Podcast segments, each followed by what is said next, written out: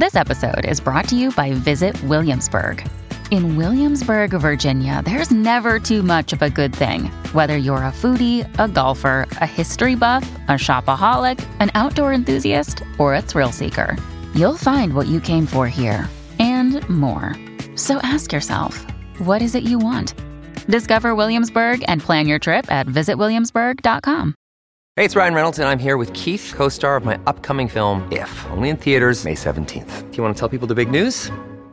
All right, I'll do it. Sign up now and you'll get unlimited for $15 a month in six months of Paramount Plus Essential Plan on us. Mintmobile.com slash switch. Upfront payment of $45 equivalent to $15 per month. Unlimited over 40 gigabytes per month. Face lower speeds. Videos at 480p. Active Mint customers by 531.24 get six months of Paramount Plus Essential Plan. Auto renews after six months. Offer ends May 31st, 2024. Separate Paramount Plus registration required. Terms and conditions apply if rated PG. Hello, everybody. This is Marshall Poe. I'm the editor of the New Books Network. NBN listeners like to read books and buy them. So we thought we'd tell you that right now, our friends at Princeton University Press are having a remarkable site wide sale. You can get 50% off books, including ebooks and audiobooks, with the code 50, F I F T Y, at checkout until May 31. You can save some real money on Princeton University Press books. I encourage you to go there and check it out. Welcome to the New Books Network. Hello and welcome to the New Books Network. My name is Katie Coldiron and I'm based at Florida International University in Miami, Florida. And I have the great pleasure to be here today with Chelsea Schields, who is the author of Offshore Attachments Oil and Intimacy in the Caribbean, released from the University of California Press last year. Uh, Chelsea Schields is a, an associate professor of history at the University of California, Irvine. Thank you so much for being here today, Chelsea. Thank you for having me. So, usually, what I like to start off my interviews with is just kind of asking a little bit of an origin story of the work. So, um, if you don't mind, could you tell us a bit about how this work came to be, as well as um, as this is a region that in in the realm of of the Caribbean is uh, usually one that gets not as much interest. Um, how did you first get interested in the Caribbean and the Dutch Caribbean in particular? Yeah, so uh, when I speak with my students about where projects begin, I, I tell them that often they're born from a kind of disappointed expectation, um, a, a, disappointed sense of what one hoped to find. And I think that that's absolutely true for me. So I have to kind of go way, way back in time to explain this. But um, a origin story for this project, my own interest lies in my political awakening as a young person who was engaged in the, the protests against the US invasion of Iraq in 2003. And so, right as I was coming into political consciousness about the reality of US empire, I had uh, an opportunity to actually be a high school exchange student in the Netherlands, which I knew absolutely nothing about. I knew nothing about Dutch history. I naively believed that that country would be miraculously free of imperial dynamics. Um, like I said, I had a really wrong idea about Dutch history. Um, and once I was there, I of course learned that the Netherlands, you know, was still an empire because the six insular territories in the Caribbean, Curacao and Aruba, which certainly loom large in the book, but also Bonaire, um, St. Martin, St. Eustatius, and Saba, uh, are all, albeit in, in various ways, still under Dutch sovereignty to this very day. Um, and so, furthermore, I came to appreciate that it was also in the Caribbean where US and Dutch empire overlapped, and not least because of the importance of the oil industry, which was uh, supported by US companies as well. And that's the subject of the book. Um, and that story felt really familiar to me because this is part of my own family history. I had a grandfather who left the US to sell kerosene in China and ended up spending his whole career uh, working for oil companies overseas. And so, growing up with those stories, it was very clear to me how, how race and class were made across the world's mineral frontiers. And, and that's, of course, a, a central story in the book as well. That is a truly fascinating origin story. So, thank you so much for sharing that. Um, that's a very unique one um, compared to other ones I've heard for other works. I'm, I'm really intrigued. So, uh, going on to um, the meat of the book, obviously the major themes of this book, um, as you've alluded to recent just now, are obviously, you know, um, sexuality and gender roles and how competing transnational forces came to influence them. So, for my next question for you is um, if you could to please tell us a little bit about how these transnational forces, specifically the metropole government in the Netherlands, the Catholic Church, and the international oil companies, influenced ideas of moral sexual practice and family structures. So the book charts really how the boom and bust of the oil refining industry in Aruba and Curacao relied upon contested interventions into race and sex, spanning the opening of the Shell and Standard Oil of New Jersey owned oil refineries in the early 20th century through to their sale and shuttering uh, in the 1980s. And so, though this story centers largely in the Caribbean and in the, the European Dutch metropole, these were islands colonized by the Dutch in the 17th century. And as I said, they remain under Dutch sovereignty today. Um, like many Caribbean histories, as you know, this is necessarily a global story too, because the extensive array, I mean, the vast amount of petroleum and petrochemical products that are produced in these islands travel all across the world. So it wasn't really enough for me to talk about oil companies, though they themselves are supremely transnational actors, uh, because oil companies really had to work through local and colonial governments, and they also had to contend with other powerful actors that had profound social reach, like the Catholic Church, which is dominant on Aruba and Curacao. So the book captures how these actors didn't always agree about how to regulate intimate life for the island's inhabitants and a growing number of migrant workers in the oil industry. Uh, but crucially, these actors do agree that controlling intimacy is fundamental for advancing goals that, that really had little to do with satisfying people's inner desires or notions of self-making. I mean, it, it, it has nothing to do about actually like fulfilling people's sense of what uh, constitutes the good life. Rather, oil companies believed that what people did in the bedroom was actually vital to their profits. And meanwhile, the colonial government in Aruba and Curacao thought that uh, managing intimacy was really key for disciplining Caribbean subjects at a moment of tremendous political change. That's a kind of common Caribbean story. And some people within the Catholic Church felt that reforming intimate life would also help to prove their own relevance in a society that was undergoing really swift industrialization. So the book takes intimacy as this kind of crucial or indispensable window into understanding the dynamics of fossil capital and imperial power. Uh, and, and just as importantly, I think it shows how intimacy stood at the center of Caribbean people's efforts to challenge and negotiate with those institutions. So it, it kind of looks equally at the bottom up dynamics as well. It's truly fascinating. And um, obviously, a big part of kind of the overall coloniality, the this, in my opinion, probably the central um, theme of the book is um, just the idea of imposition. And, mm-hmm. you know, I kept thinking about uh, the idea of like, you know, foreign actors coming in and kind of imposing things that are not from the place and obvious and most of the time don't really make a lot of sense which brought me back to actually Fordlandia by historian Greg Grandin a bit mm. about Henry Ford's town in the Amazon so yep. um yes definitely in good company there um, yeah a lot of resonance for sure yes so uh, moving on um obviously as you've as you've alluded to the work is um, centered around the oil industry and specifically two oil refineries, the Isla refinery in Curacao and the Lago refinery in Aruba. Could you tell us a bit about the history of these two refineries and the archival sources you utilized to research them? Yes, happily. I mean, interestingly, virtually everyone in the Caribbean has heard of these places because many people have family histories that connect to these enterprises. They were extremely attractive destinations for migrant workers from all over the region and Latin America.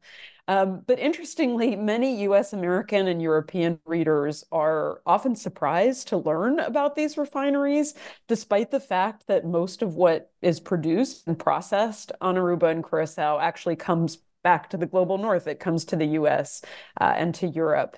And also, despite the fact that these were actually the largest refineries in the world by 1940. Um, and so that's kind of an astonishing fact that, that few people outside of the region know. And I think that that has a lot to do with the, the fact that, as energy scholars point out, we often assume that oil just kind of like uh, pours out of the ground and is already valuable and already has this inherent worth.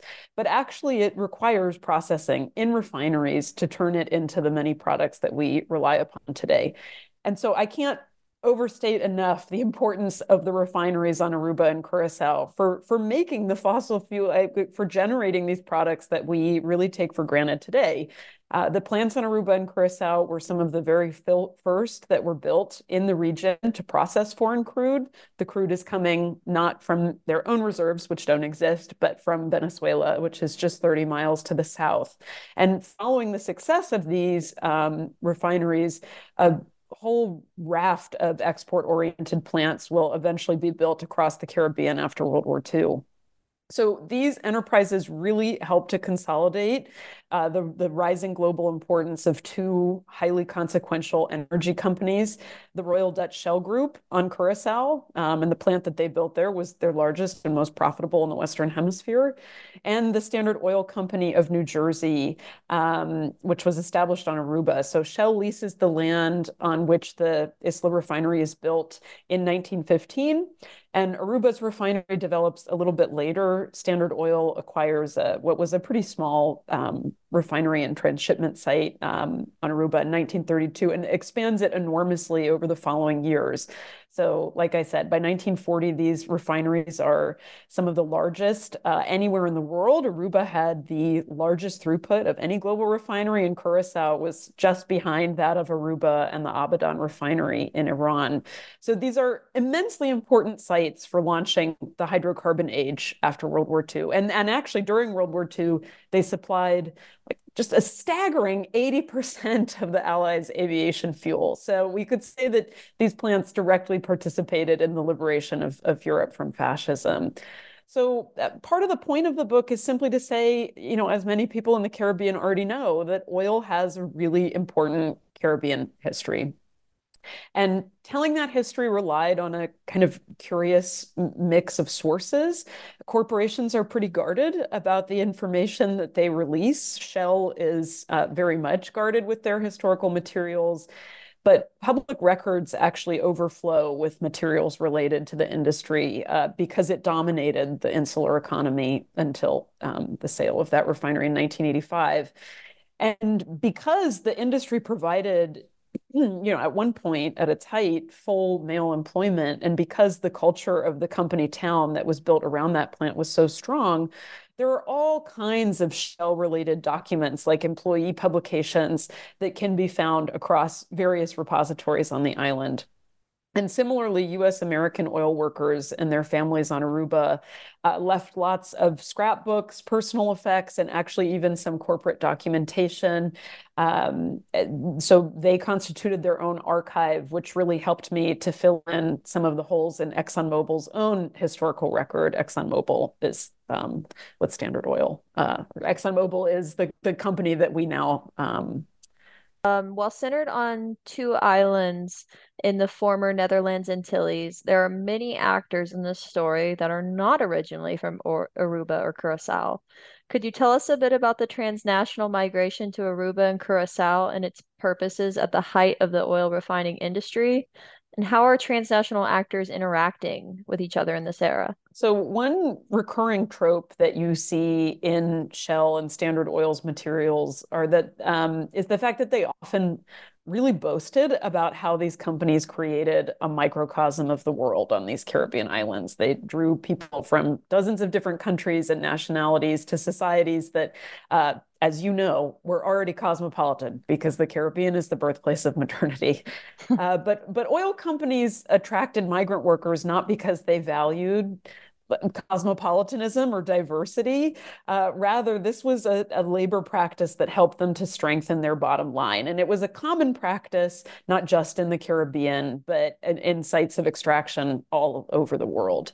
So it bears stating that that oil companies are transnational actors. The entire supply chain of oil was, from the very birth of these refineries, managed transnationally in such a way so as to protect corporate control over profits and resources that are being extracted in foreign countries. So, like I said, the oil is actually coming from the sovereign Republic of Venezuela. But companies like Shell and Standard Oil uh, were worried that the demands of workers there uh, could imperil their access to energy. And so they thought it was safer to establish refineries um, you know, oil workers are notoriously militant in Dutch colonies where there would be colonial oversight and control, and also where they could operate through the protections of Dutch sovereignty to get things like advantageous, advantageous tax breaks and lax labor regulations. So, for this reason, I found the framework of the offshore to be a really useful one. Uh, broadly speaking, this is a term that denotes a space of, of minimal or exceptional oversight in production of profit. And it has this like very seductive imagery that comes with it of, you know, billionaires hanging out on a lone island or some distant oil rig operating beyond the bounds of regulatory capitalism. Uh, but as, as anthropologists and geographers before me have said, and, and increasingly a growing number of historians, the, the offshore is not at all removed from the onshore, contrary to what those images might suggest. Rather, it, it's more accurate to say that global capitalism relies upon these zones of apparent exceptionality in order to keep growing. And so I saw that to be the case not just in the regulation of labor or the environment, uh, but also in the regulation of sex. So, at the height of the oil industry, running roughly from the 1930s to the 1950s, uh, oil companies created a, a two tiered workforce with white US and European chemists and engineers and managers. These are the so called skilled workers um, at the top, and production workers of color who were often migrant workers from across the region, but also um, local men uh, at the bottom of this hierarchy.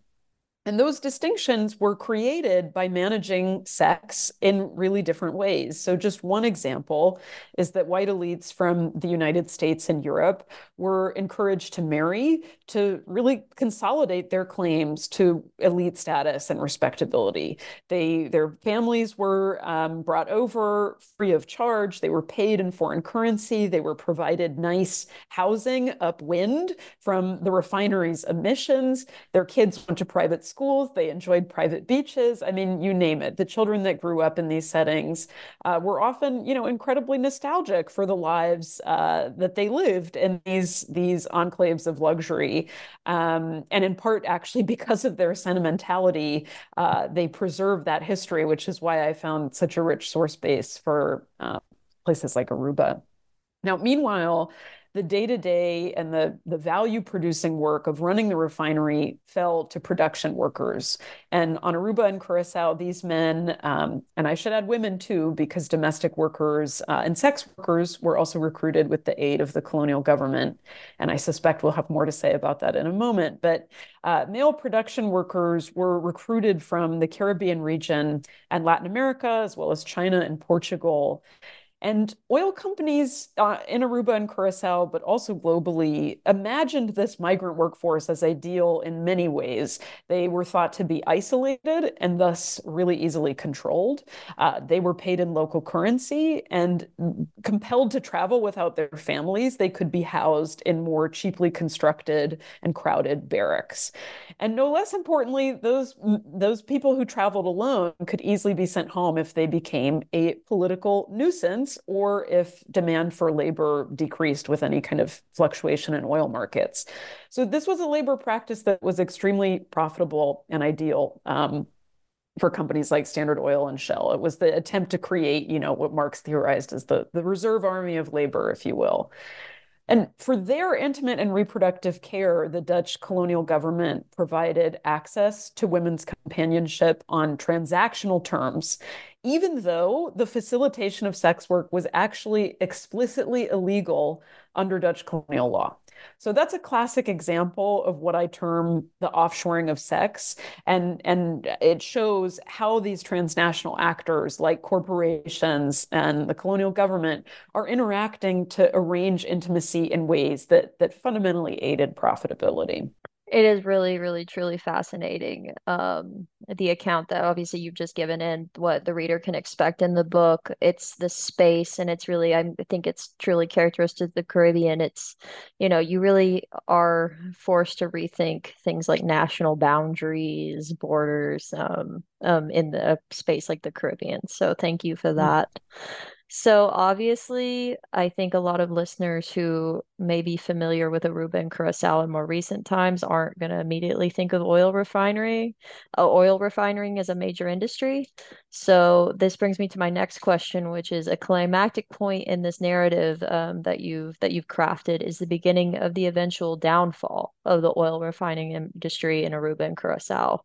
So since the oil companies themselves had previously played an important role in promoting specific settlement patterns, family structures, and gender roles, how do these phenomena evolve as these industries gradually die down? Yeah, that's a great question. And um, You know, I think to answer that, I have to go back a little bit. So, oil companies like Standard Oil and Shell, uh, for the, all the reasons I just named, uh, often preferred to rely on migrant workers. But as these industries really began to boom, especially during the Second World War, local governments uh, eventually succeeded in pushing them to hire growing numbers of local Aruban and Curaçaoan men. And oil companies are always making calculated choices. They they need to maintain good relations in the society where the industry operates. And so they bring these workers on board, but they overlook the fact that industrial labor held few to no immediate advantages for men who had previously known the, the seasonal rhythms of agricultural labor and the wages were low. There was little flexibility and autonomy over one's time. Those values are especially vaunted in, in the post slavery Caribbean. So, to bring these men into the fold, to try to discipline them to industrial labor, oil companies offer a range of incentives for dedicated employment and motivated by the belief that marriage and domesticated lifestyles would make these men more reliable and more productive and of course more reliant upon the wage. So they offer home loans they offer housing they offer medical care and pensions to legally wedded spouses um, which at least temporarily brings an increase in marriages in, in curacao and I should say that these um, incentives are really designed for local men. These are people who can't be deported, right? So the thinking on, on behalf of oil companies was really to domesticate and to depoliticize them. Um, so people get folded into the culture of the company town, though not necessarily as equals. Um, and everywhere they're exposed to a corporate culture that upholds the white middle class couple and the nuclear household as the marker of status in the industry. That is constantly being portrayed to people as the thing that they need to achieve in order to climb in the industry. And that has a really powerful effect on people. Um, and it's not all just false consciousness, right? People did really feel that they were learning valuable skills on the job, that they were contributing to an important industry. And, and that's part of why there is a certain sense of nostalgia for the heyday of oil in the Caribbean. Um, but that heyday was incredibly short lived. So, starting in 1950 in Aruba and in 1953 in Curacao, um, oil companies started installing automated technologies to perform important refinery functions. So, where once a, a, human worker might go and regulate the temperature of a still, now that could all be done by a computer in a control room. And so, by the end of the decade, employment is really falling off a cliff. And all these social programs that were designed to, you know, put men into the nuclear household and to domesticate and depoliticize them are now disappearing, also as a cost saving measure.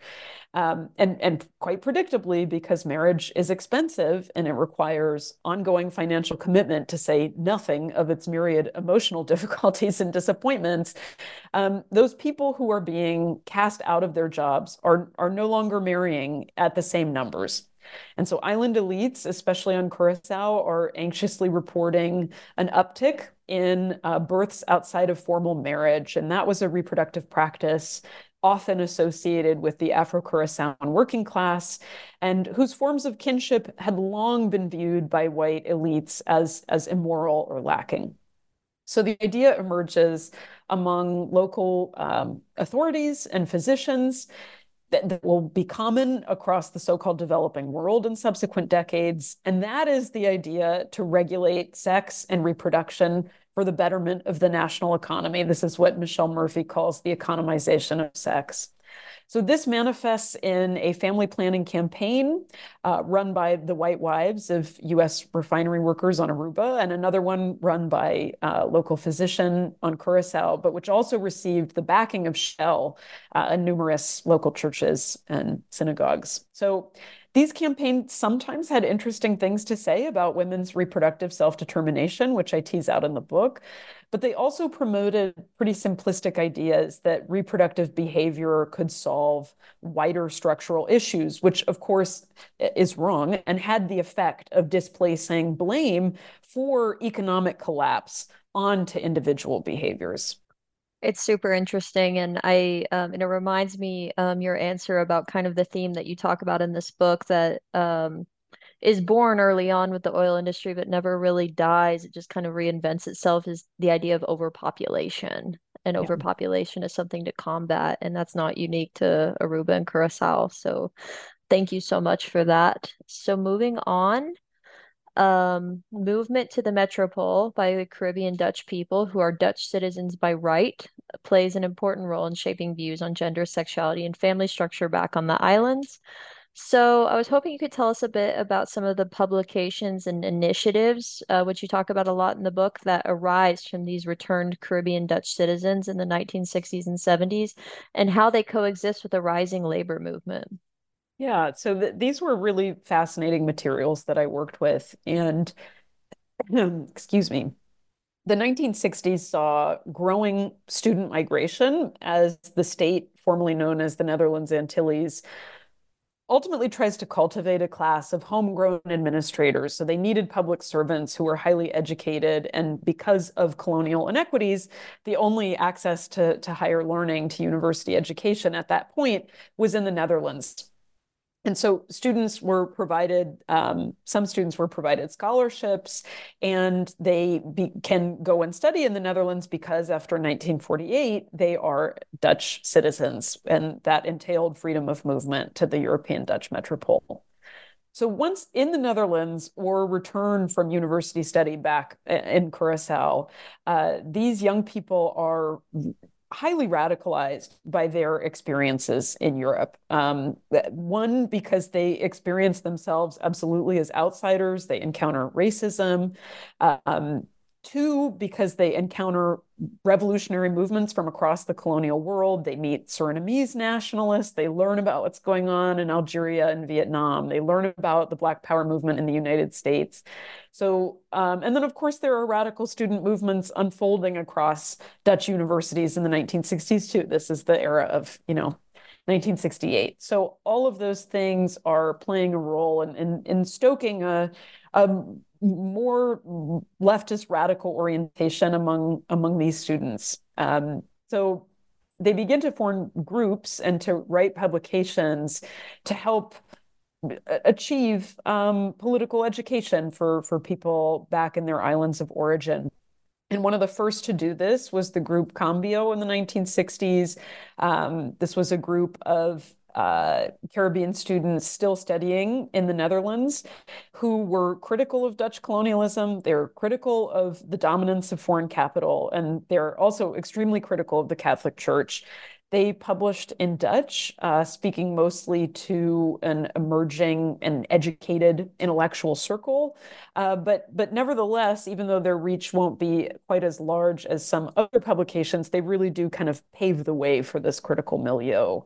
Um, and excuse me, another group that takes on a, a, very important role is known as VITO. And these were returned university students primarily working as, as school teachers and social workers, led by a very charismatic school teacher known as Stanley Brown. Um, this was a mixed gender and mixed race group of young people who um, didn't just, you know, sit in cafes and figure out, okay, what kind of irreverent and critical article are we going to write about the island's elites or about local business? They also organized protests or happenings um, in one of the main squares in Willemstad.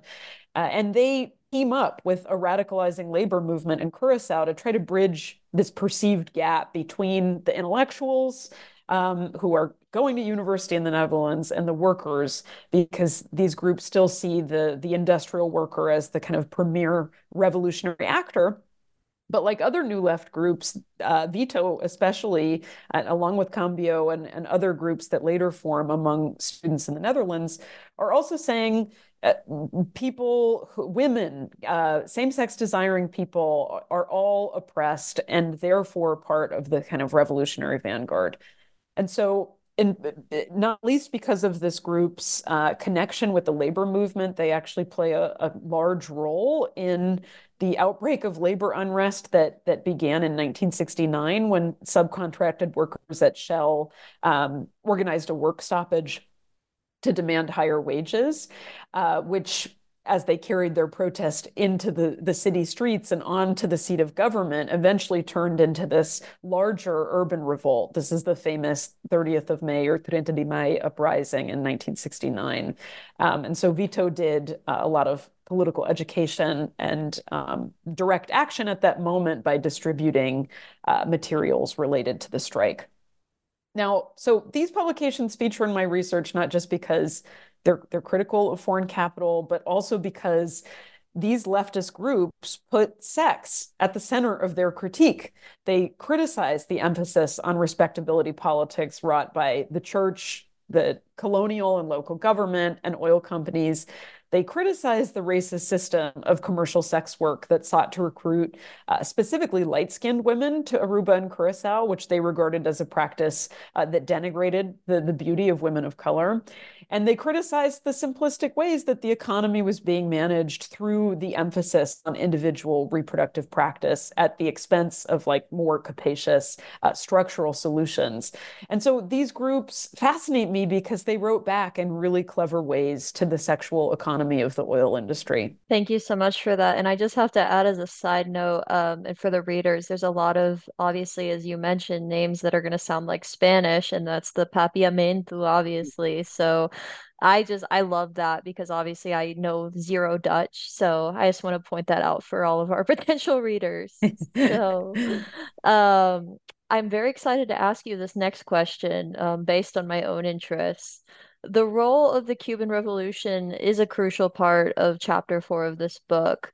So I'd love to hear you tell us a little bit more about the role that the Cuban Revolution of 1959 played in the ideology of this younger set of progressive intellectuals, um, especially in Curacao, uh, many of whom had studied in the Netherlands.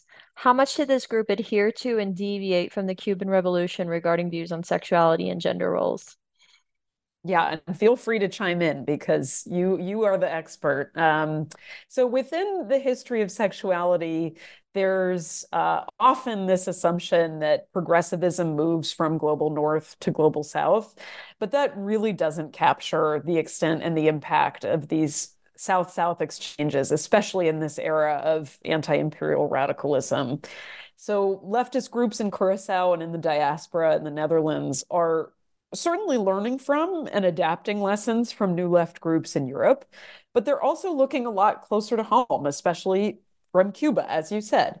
And interestingly, one of the issues that they come back to with tremendous consistency is the revolutionary government stance on commercial sex work, which Fidel Castro claimed to have eliminated in 1966, as, as other historians like Rachel Hynson and Lillian Guerra have shown, uh, th- this was not quite the reality, right? The, the Cuban government stance towards commercial sex work changes over time. And initially, the government believes that commercial sex would organically just disappear as the revolution advanced and people's needs were met.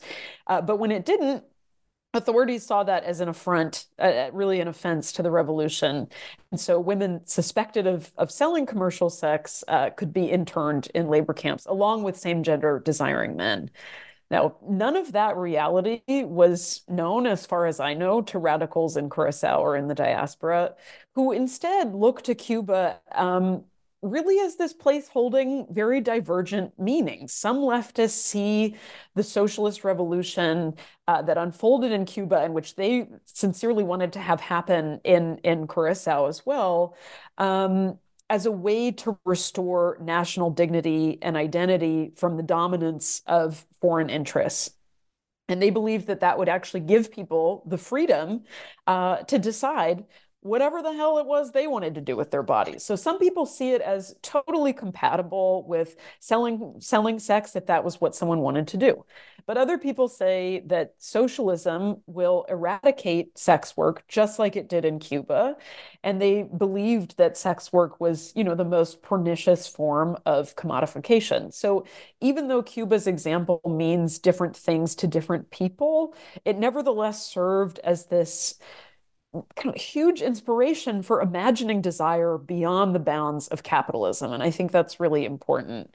Um, and also divergent from official Cuban paradigms was the fact that Vito, especially, wrote again and again about the revolutionary importance of same gender desire, especially for men.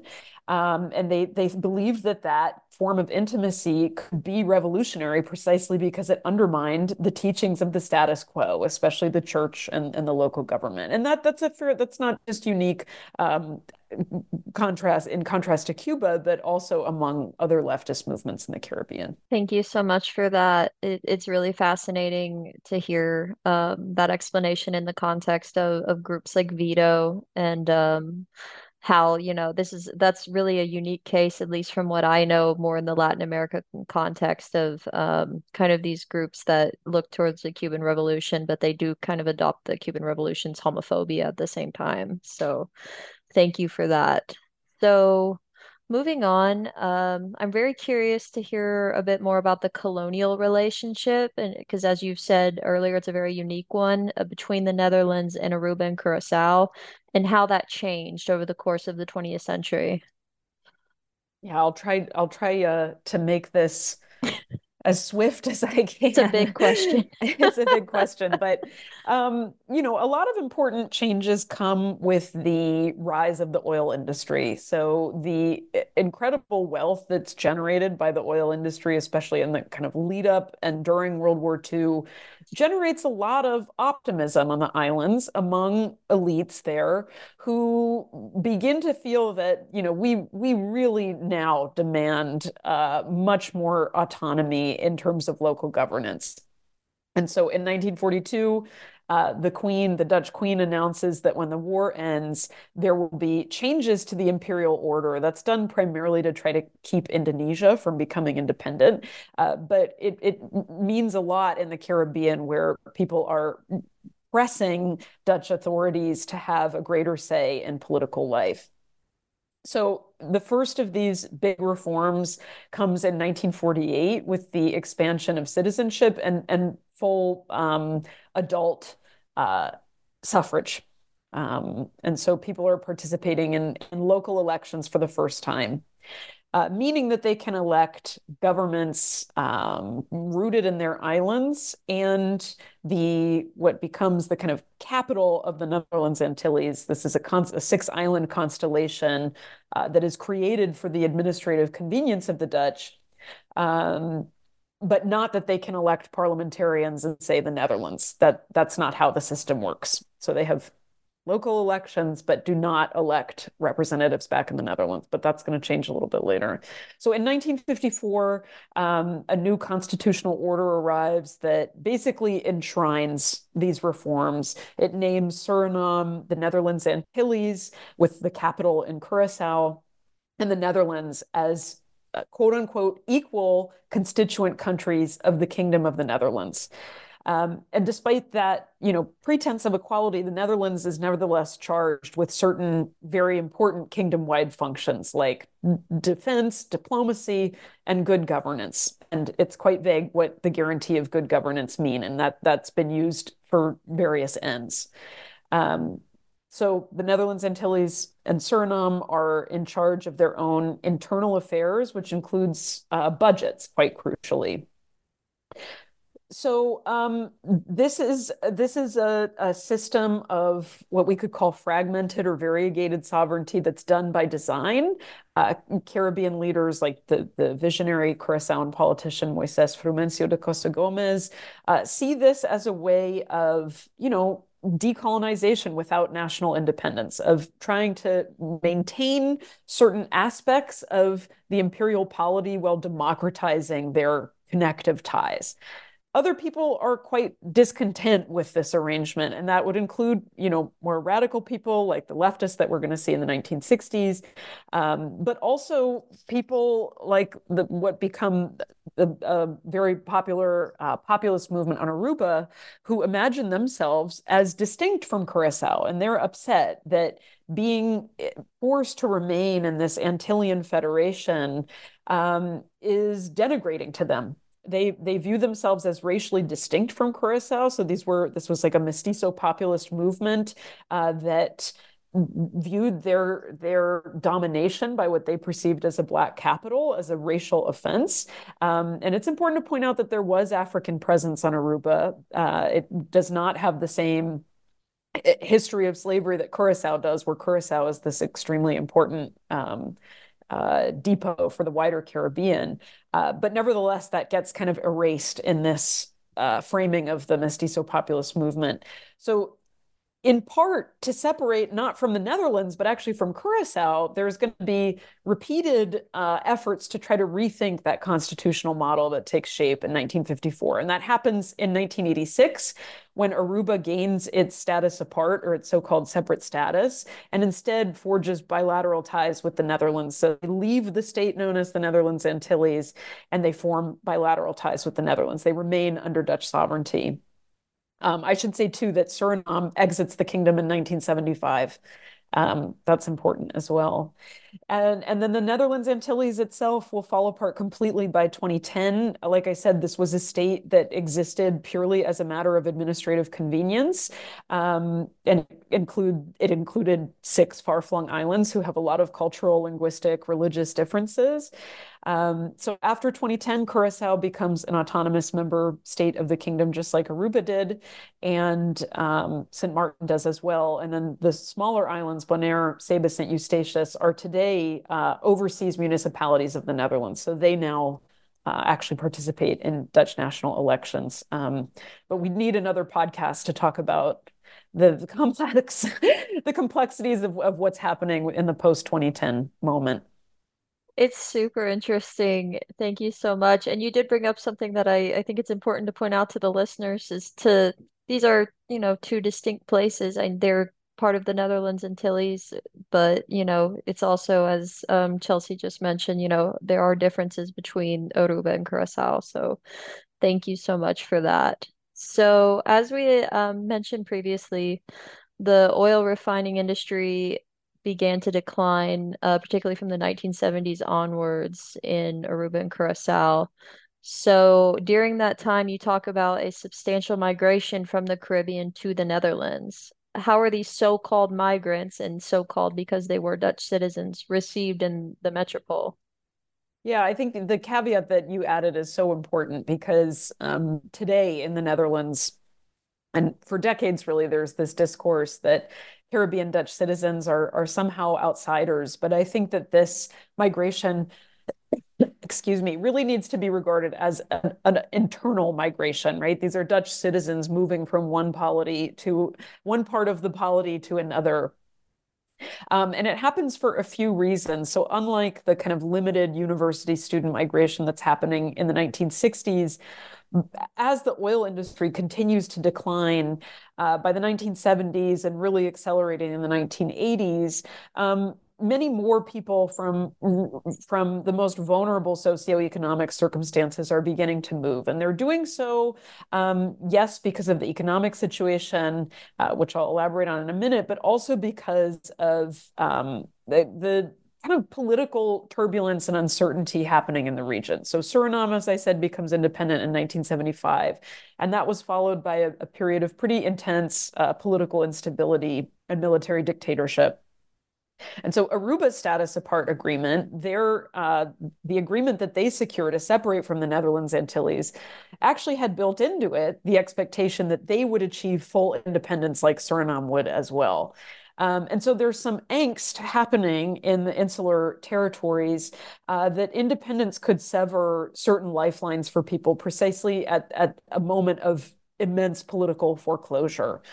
Um, now, so if that's one reason, another reason is that oil companies themselves are actually actively encouraging migration. I found just astounding records that ExxonMobil says full throated and with such tremendous clarity. Like part of how we're going to staunch the effects of our sudden retreat is to give people money to relocate to the Netherlands where they will have access to a robust welfare state. Because moving to the European Netherlands was actually the only uh, way for people to um, access you know the full economic benefits of their Dutch citizenship uh, because those the, that social legislation does not span the entire kingdom of the Netherlands. So the retrenchment of oil companies touched all theaters of the economy, not just production workers who move, but also women and children who are affected by structural adjustment policies after the industry collapses. And these were precisely the families that had been you know long been the targets of intervention the so-called single parent families though i would invoke here the wisdom of, of curacao feminist jeanne henriquez who points out that that term is just so inadequate at capturing the wider networks of friends and maternal kin who participate in, in the caring and upbringing of children but in the Netherlands, people are often uh, they're uprooted from these support networks and they need to be reconstituted anew. Um, and so as uh, people are, you know, they're appealing to the full rights of their citizenship to try to find housing, job opportunities, and social protections in the Netherlands uh, at, a, at a time of real economic precarity. But the Netherlands, meanwhile, is engulfed in its own energy crisis. Um, the country's exploitation of its natural gas fields was starting to show real signs of trouble. This was the effect of so-called Dutch disease. Um, it's a very peculiar term, as uh, Fernando Coronil, among others, has pointed out, because that kind of boom and bust cycle is like not not endemic to the global north in the same way that it is in the global south, right? But nevertheless, the Netherlands was beginning to rethink their that country's very large and expansive social safety net to try to bring down public spending right as people are coming to to the European Netherlands to to to make claims on the economic rights of their citizenship. So as many Caribbean Dutch families move to Europe from the 1970s on, European Dutch administrators are trying eh, eh, at the outset of that migration to calculate the perceived cost of, again, fully Dutch people accessing the rights of their citizenship. So they focus in on the allegedly unique dimensions of Caribbean kinship and they request lots of studies and analyses. They spend a lot of public money. So this is ironic. They spend a lot of public money precisely at a moment when they're trying to cut costs to try to index the way that Caribbean families are interacting with the welfare state. And it's ironic to give this much attention as well to quote unquote single parenthood, because it's also at this very moment in the aftermath of the sexual revolution when white European Dutch women are also themselves uncoupling marriage and reproduction. So, social scientists were commissioned by state and municipal leaders to study Caribbean kinship patterns and to connect um, kinship to welfare reliance. So you see this enormous profusion of scholarship uh, designed to uh, provide uh, an accounting of the way that Caribbean families used welfare. And I argue that that becomes extremely uh, de- harmful in subsequent decades. Thank you so much. You you answered my next question for me. Um, these studies are obviously a big part of the book, and they're really interesting to to read about and, and hear about. So um, thank you so much for that. So, obviously, you know, you have spent a lot of time in all of the places mentioned in this book, it seems like. So, and you have these really, really beautiful um, anecdotes um, in the introduction and the conclusion, a bit about kind of legacies of of this time. So, in your view, what are the legacies that you see from from this narrative in modern day Aruba and Curacao, as well as among diaspora, diasporic communities in the Netherlands? Yeah, this is a, a great question. And, um, you know, returning to this concept of the offshore that I just found really generative to, to think through when I was writing the book, I, I think that one stark fact that this book reveals is that oil industries were not meant for local enrichment.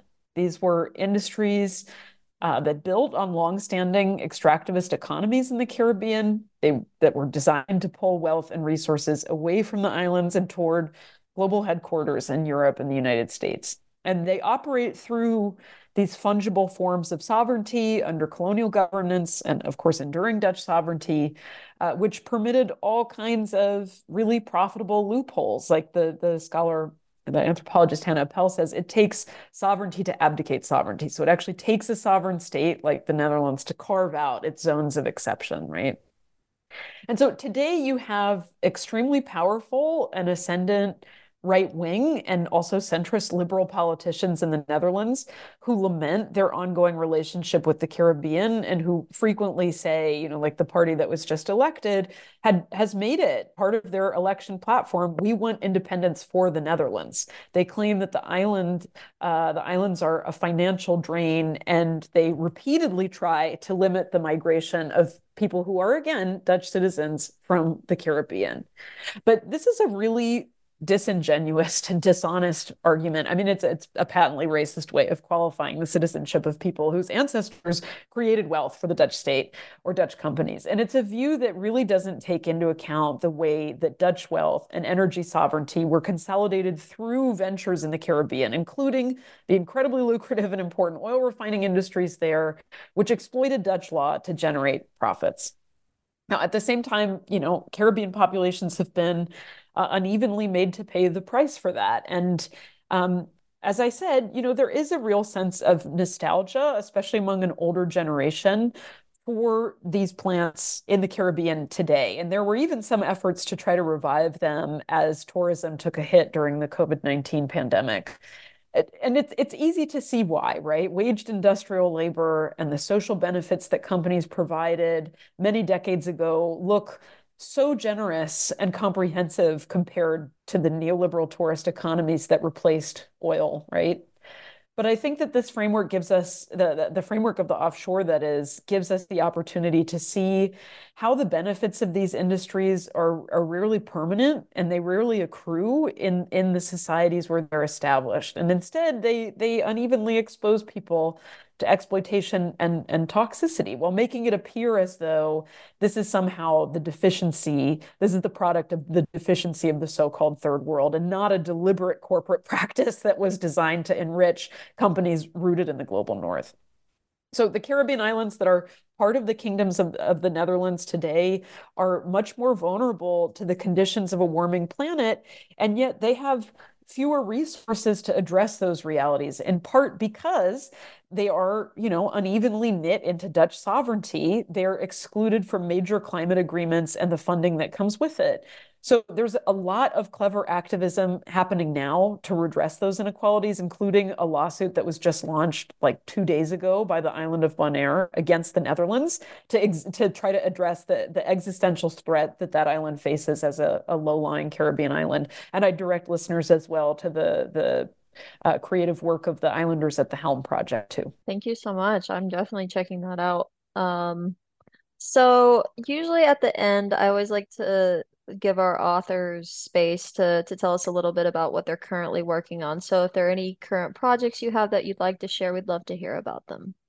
Well, this is a very stressful question. because you know for the better part of a decade you have like a really firm grasp on on what it is you're doing but um so i i mean I'm joking. The focus on on oil refining in the Caribbean uh, definitely got me interested in other aspects of the region's energy system, uh, specifically the the electrical systems that are quite globally distinct for their reliance on oil fired generation, which has led to exorbitant and volatile energy costs and also aging infrastructure that, that's built and maintained by foreign entities. So I am now working on a social, technical, and environmental history of electrification in the region from the kind of earliest electrical experiments in the late 19th century up through the, the climate and debt crises that uh, are very much dominating conversations about electricity today. So I hope that this will be a wider portrait that that involves but also exceeds uh, the territories uh, that that we call the Dutch Caribbean. Well, I think I speak for all the listeners when we say that when I say that we're looking forward to to seeing the fruits of that project. So thank you, thank you so much. This has been um, Dr. Chelsea Schields uh, presenting her book Offshore Attachments, Oil and Intimacy in the Caribbean, released last year from the University of California Press, which is where you can also purchase the book. Thank you so much, Chelsea. Thank you.